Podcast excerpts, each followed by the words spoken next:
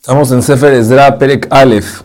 Empezamos Sefer Ezra que habla de cuando Am Israel, o parte de Am Israel, regresa de Babel a Israel para construir el segundo Betamikdash. Y vamos a ver que hay tres fases en este proceso. El primero es Perek Aleph y Bet, lo que estamos estudiando esta semana, que habla de cuando están subiendo, saliendo de Babel. Así como hay Etziat Mitraim, hay Etziat Babel, entre comillas y la Gemara dice que a Israel merecían de que en Nia sea como Vía así como en el tiempo de Yoshua, que llegaron, eh, tenían milagros, también tenían que tener milagros cuando llegaron la segunda vez, solamente que por los pecados no tuvieron mérito que sea con milagros, sino es de una forma nisteret, que el Betamigdash se construye a través de un goy.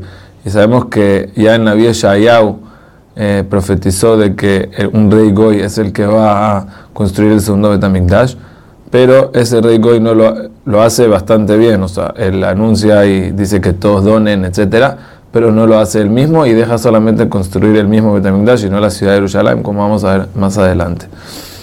Ahorita eh, también hay que saber que Am Israel no estaban muy emocionados de subir, como vamos a ver más adelante, subieron muy pocos y la razón es por lo mismo, ya que no, no vieron que era algo de Hashem, vieron que era algo más eh, nistar, oculto, no se ve Hashem aquí en la foto.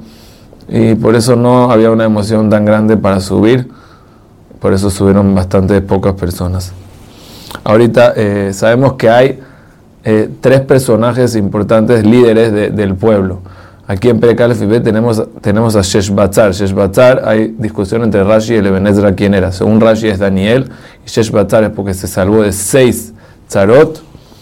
¿Ok? Eh, según el Ebenezra es Drubabel el que sale también más adelante para construir el Betamikdash, pero aquí tiene otro nombre. Aquí el papel de él es hacer lo que se llama la Etziat Babel. Entonces, ¿qué hace? El rey Koresh saca los utensilios y se los da. Acuérdense que los utensilios de, de, Betamikdash son eh, bastante simbólicos. Cuando Nebuchadnezzar destruye Betamikdash, se lleva los utensilios. Cuando Belshazzar, estudiamos en Daniel, que Belshazzar hizo el cálculo y pensó que ya a Israel no se iba a salvar. ¿Qué hizo? Sacó los utensilios. También a Hashverosh, sabemos en la Mekilat Esther, usó los utensilios de Betamikdash. Y aquí el rey Koresh le está dando los utensilios como diciéndole, toma, eso es lo que hay eh, del Betamikdash, como que te, estoy dando el poder para que lo vayas a construir. Y aquí sale la lista. Y como pueden ver, en el total, en Pasuk Aleph, no sale toda sale mucho más de la cantidad, sale 5.400, si hacen el cálculo es menos. Rashi explica que contó solamente los importantes, pero no, eh, pero en verdad había más que Lim.